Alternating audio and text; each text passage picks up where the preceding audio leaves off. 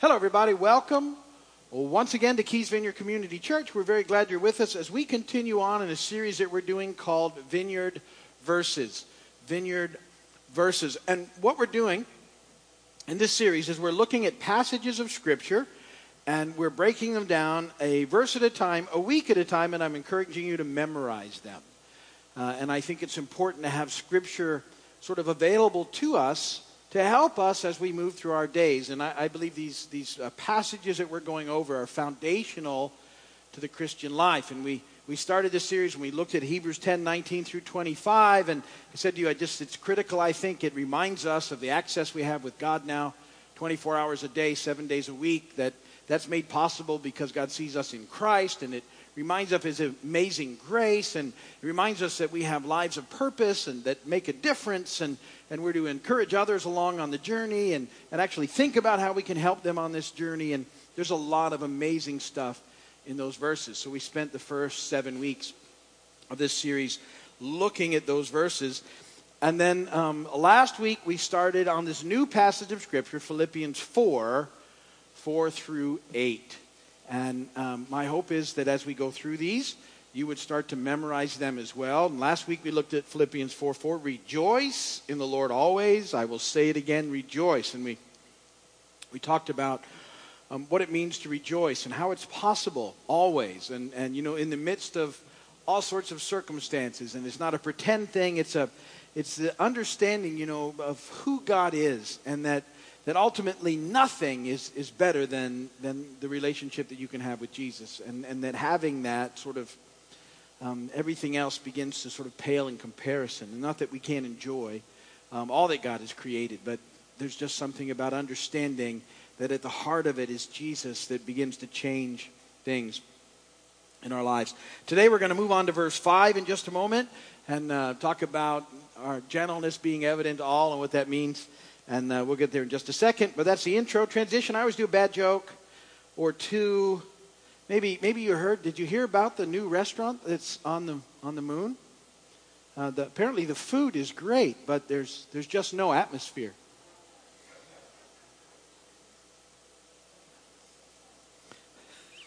That's bad, right? This one, it's not really even a joke. It says, "Can February March?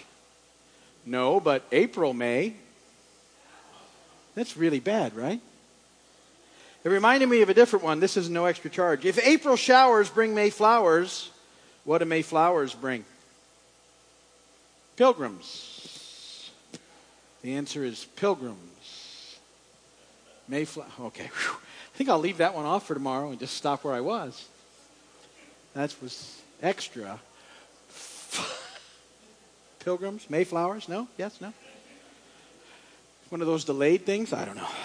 Philippians 4 through 8 is what we're going to talk about over the weeks ahead. Rejoice in the Lord always. I will say it again, rejoice. Let your gentleness be evident to all. The Lord is near.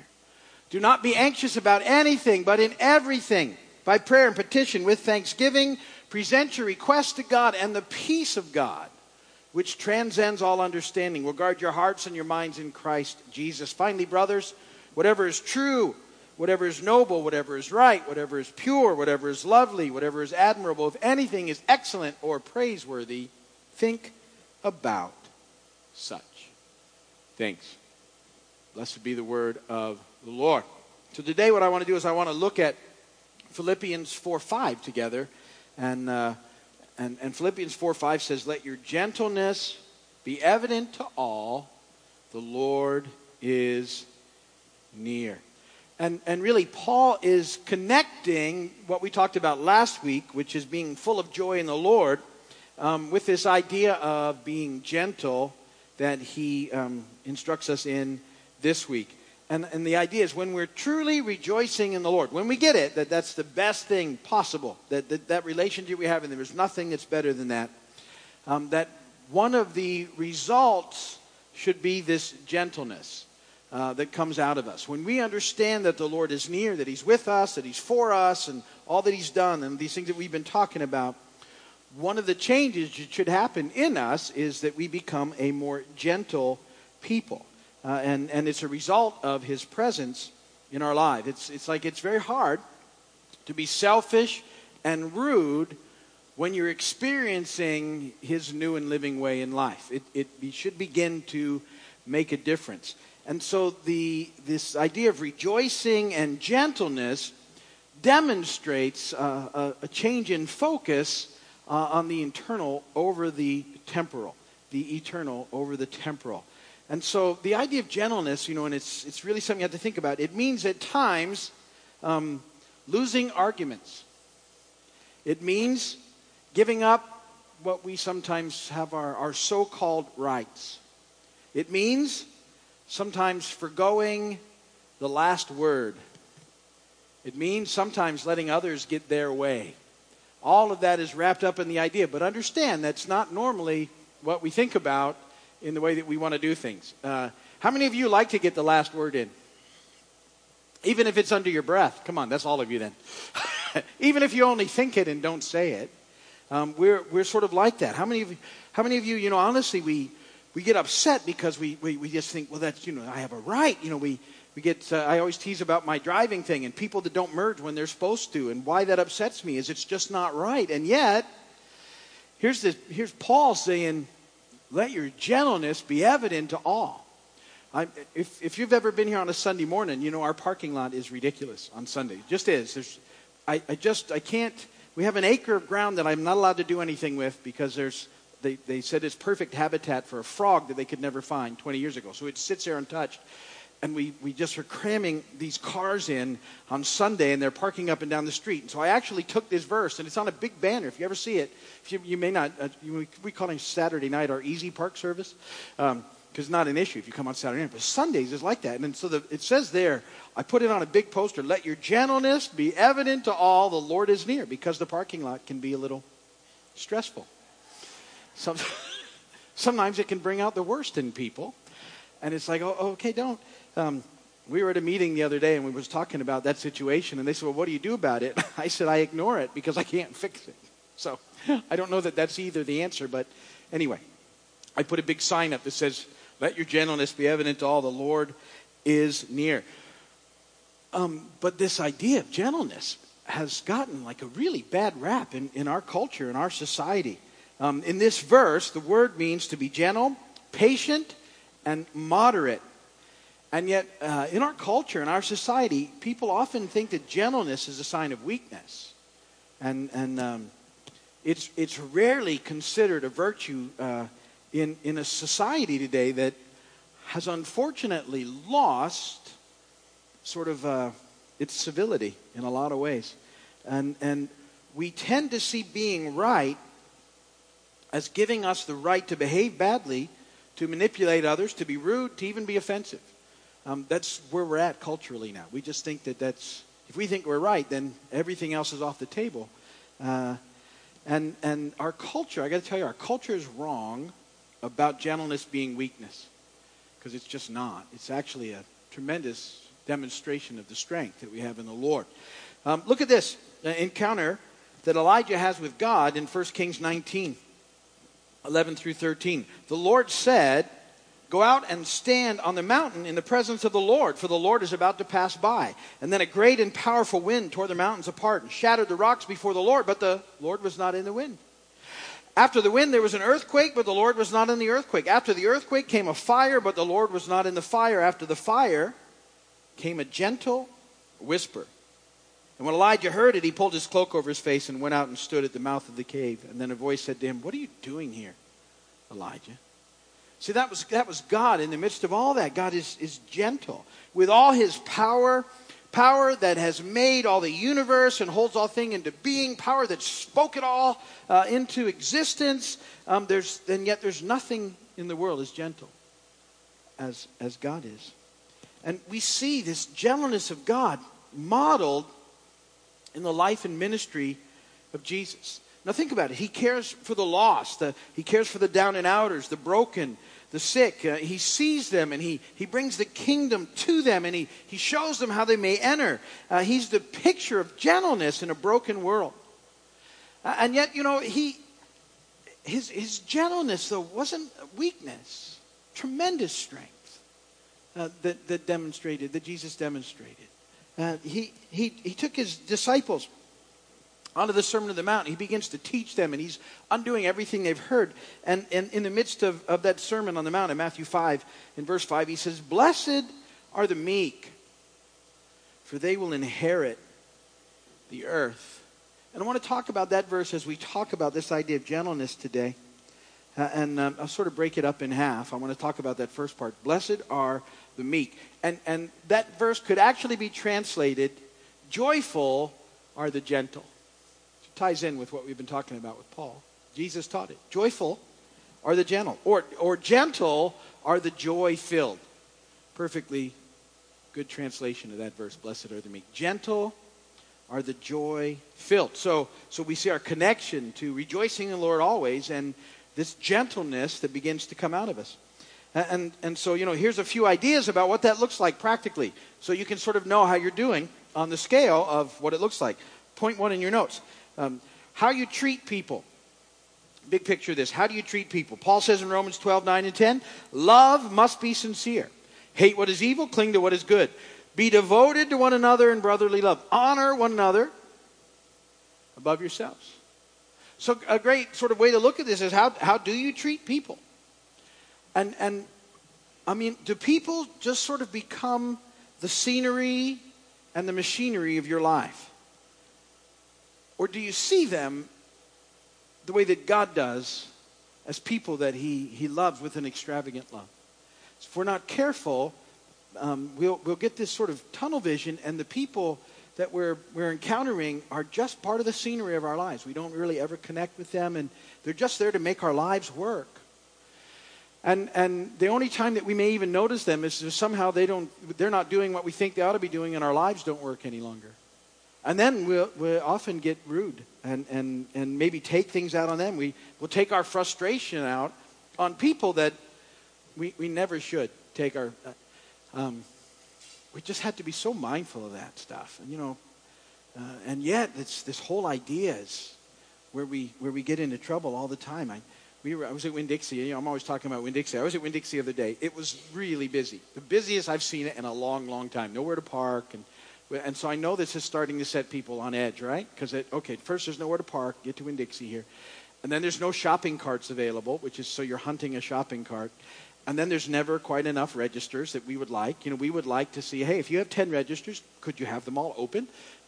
But understanding it's not possible here, you know, in the way things are. And so the lines are backed up, and I'm watching people get really upset. And I'm like, this is just how it is. And you know, my standard response to that, where I've really learned to get relaxed in those things, is I'm not out trying to grow it or hunt it. I'm going to save time here one way or another. This is way quicker than what it would take to produce this same amount of food. No matter if I'm in line for an hour, that's a win for me. And yet, we're so used to things happening like this that, and then who do you take? I watch people take it out on these cashiers, and I think, man, it's not their fault. You know, if you're going to take it out on the cashier, go to self-checkout and get mad at yourself.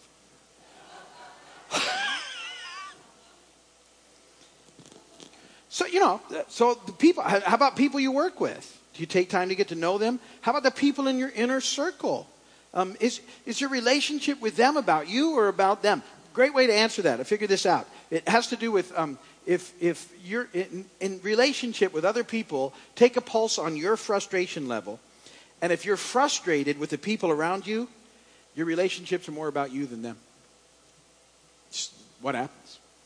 It's a really good picture of what it looks like. And so, you know, we talk about this. It's not all about you. Let your gentleness be evident to all. The Lord is near.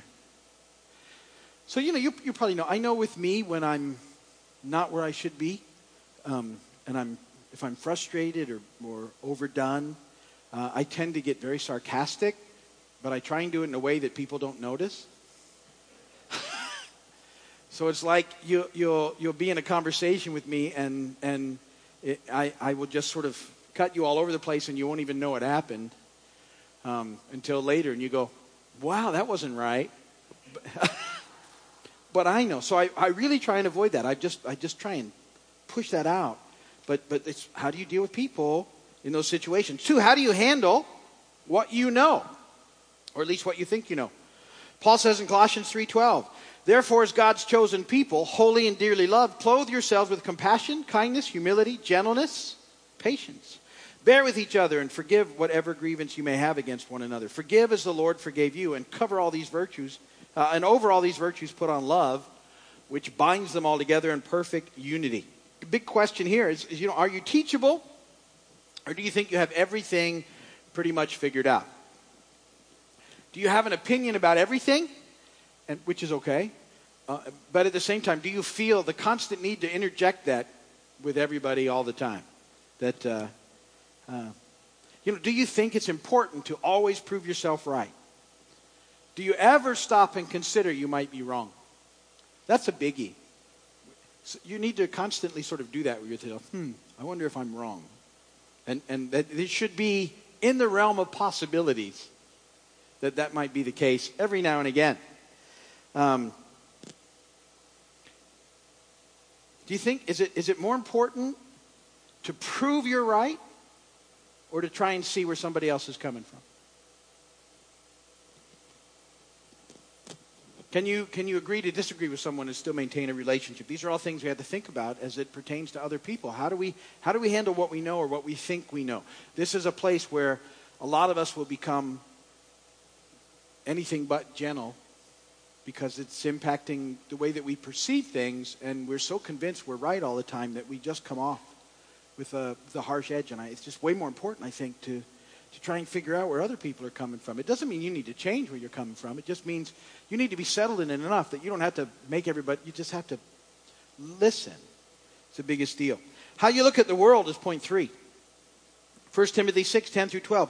For the love of money is a root of all kinds of evil. Some people eager for money have wandered from the faith and pierce themselves with many griefs. But you, man of God, flee from all this and pursue righteousness, godliness, faith, love, endurance, and gentleness. Fight the good fight of the faith.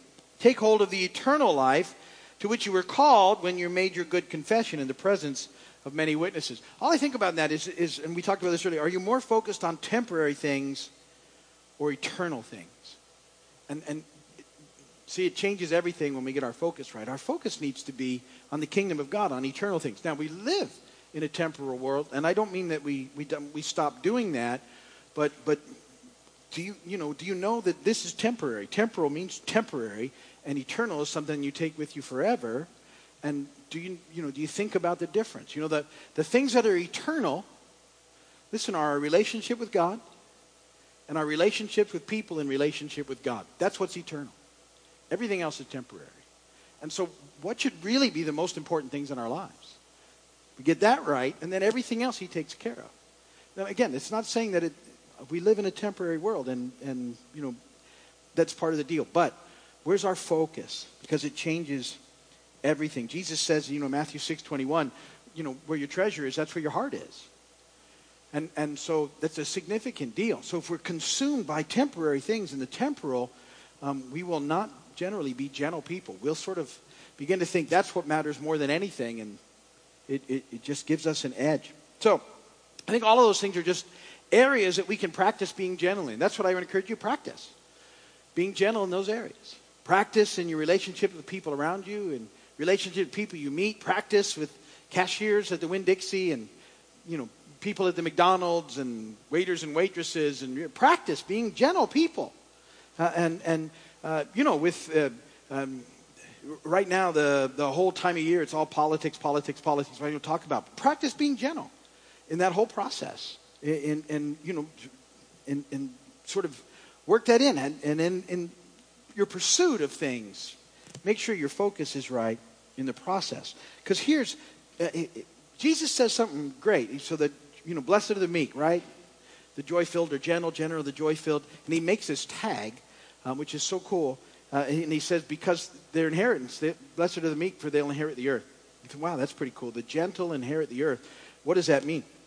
And the word for earth there in the Greek, it means, the soil, but it also means, all the occupants of the earth. So our inheritance, the inheritance of the gentle is the earth and all its occupants. And so if you're a church like ours whose mission is one more, this is pretty significant that gentleness actually ties into the mission that God calls us to. Peter says in 1 Peter 3:15, in your hearts, set apart Christ as Lord. Always be prepared to give an answer to everyone who asks you to give the reason for the hope that you have, but do this with gentleness and respect. There it is again. So in us has to be this gentleness that the world sees and is attracted to. That's why it's so important that we live this life out as gently as we can. That's why, I kind of chuckle, but I would hate to go to the Winn-Dixie and unload my frustration on the cashier and have the cashier show up for church on Sunday and see me up here. Right? That's why, when I talk about driving, I would hate to be the person that blocks someone from coming in, even though they don't deserve it. And then they look over and they see it's me. Right? And we exchange gestures or something. And I think about that. How would it be if they came to church? And guess what? It's a small place here. A lot of these people show up. But it's not just me they see. They might see you. And do you want to go, oh yeah, that was you. Wow. Hi. Let me tell you about Jesus. Probably not. So that's how it ties together. And that's why it's so important. And so we think about this. This is why these verses are critical. Rejoice in the Lord always. I'll say it again. Rejoice. Let your gentleness be evident to all. The Lord is near. Because the Lord is near. Let your gentleness be evident. It's part of our mission. It's part of who we are. Part of what makes us different. And so think about that this week and pray over those things. And I hope you can incorporate those things we talked about into your life and that they'll help you on this journey. And I pray that they do. But that's where we're going to stop for today. If you need prayer, go to the website, please, if you're watching on video. And there's a place for you to put that in. And we'd be happy to pray for you. Come and visit us when you get a chance. We'd love to see you.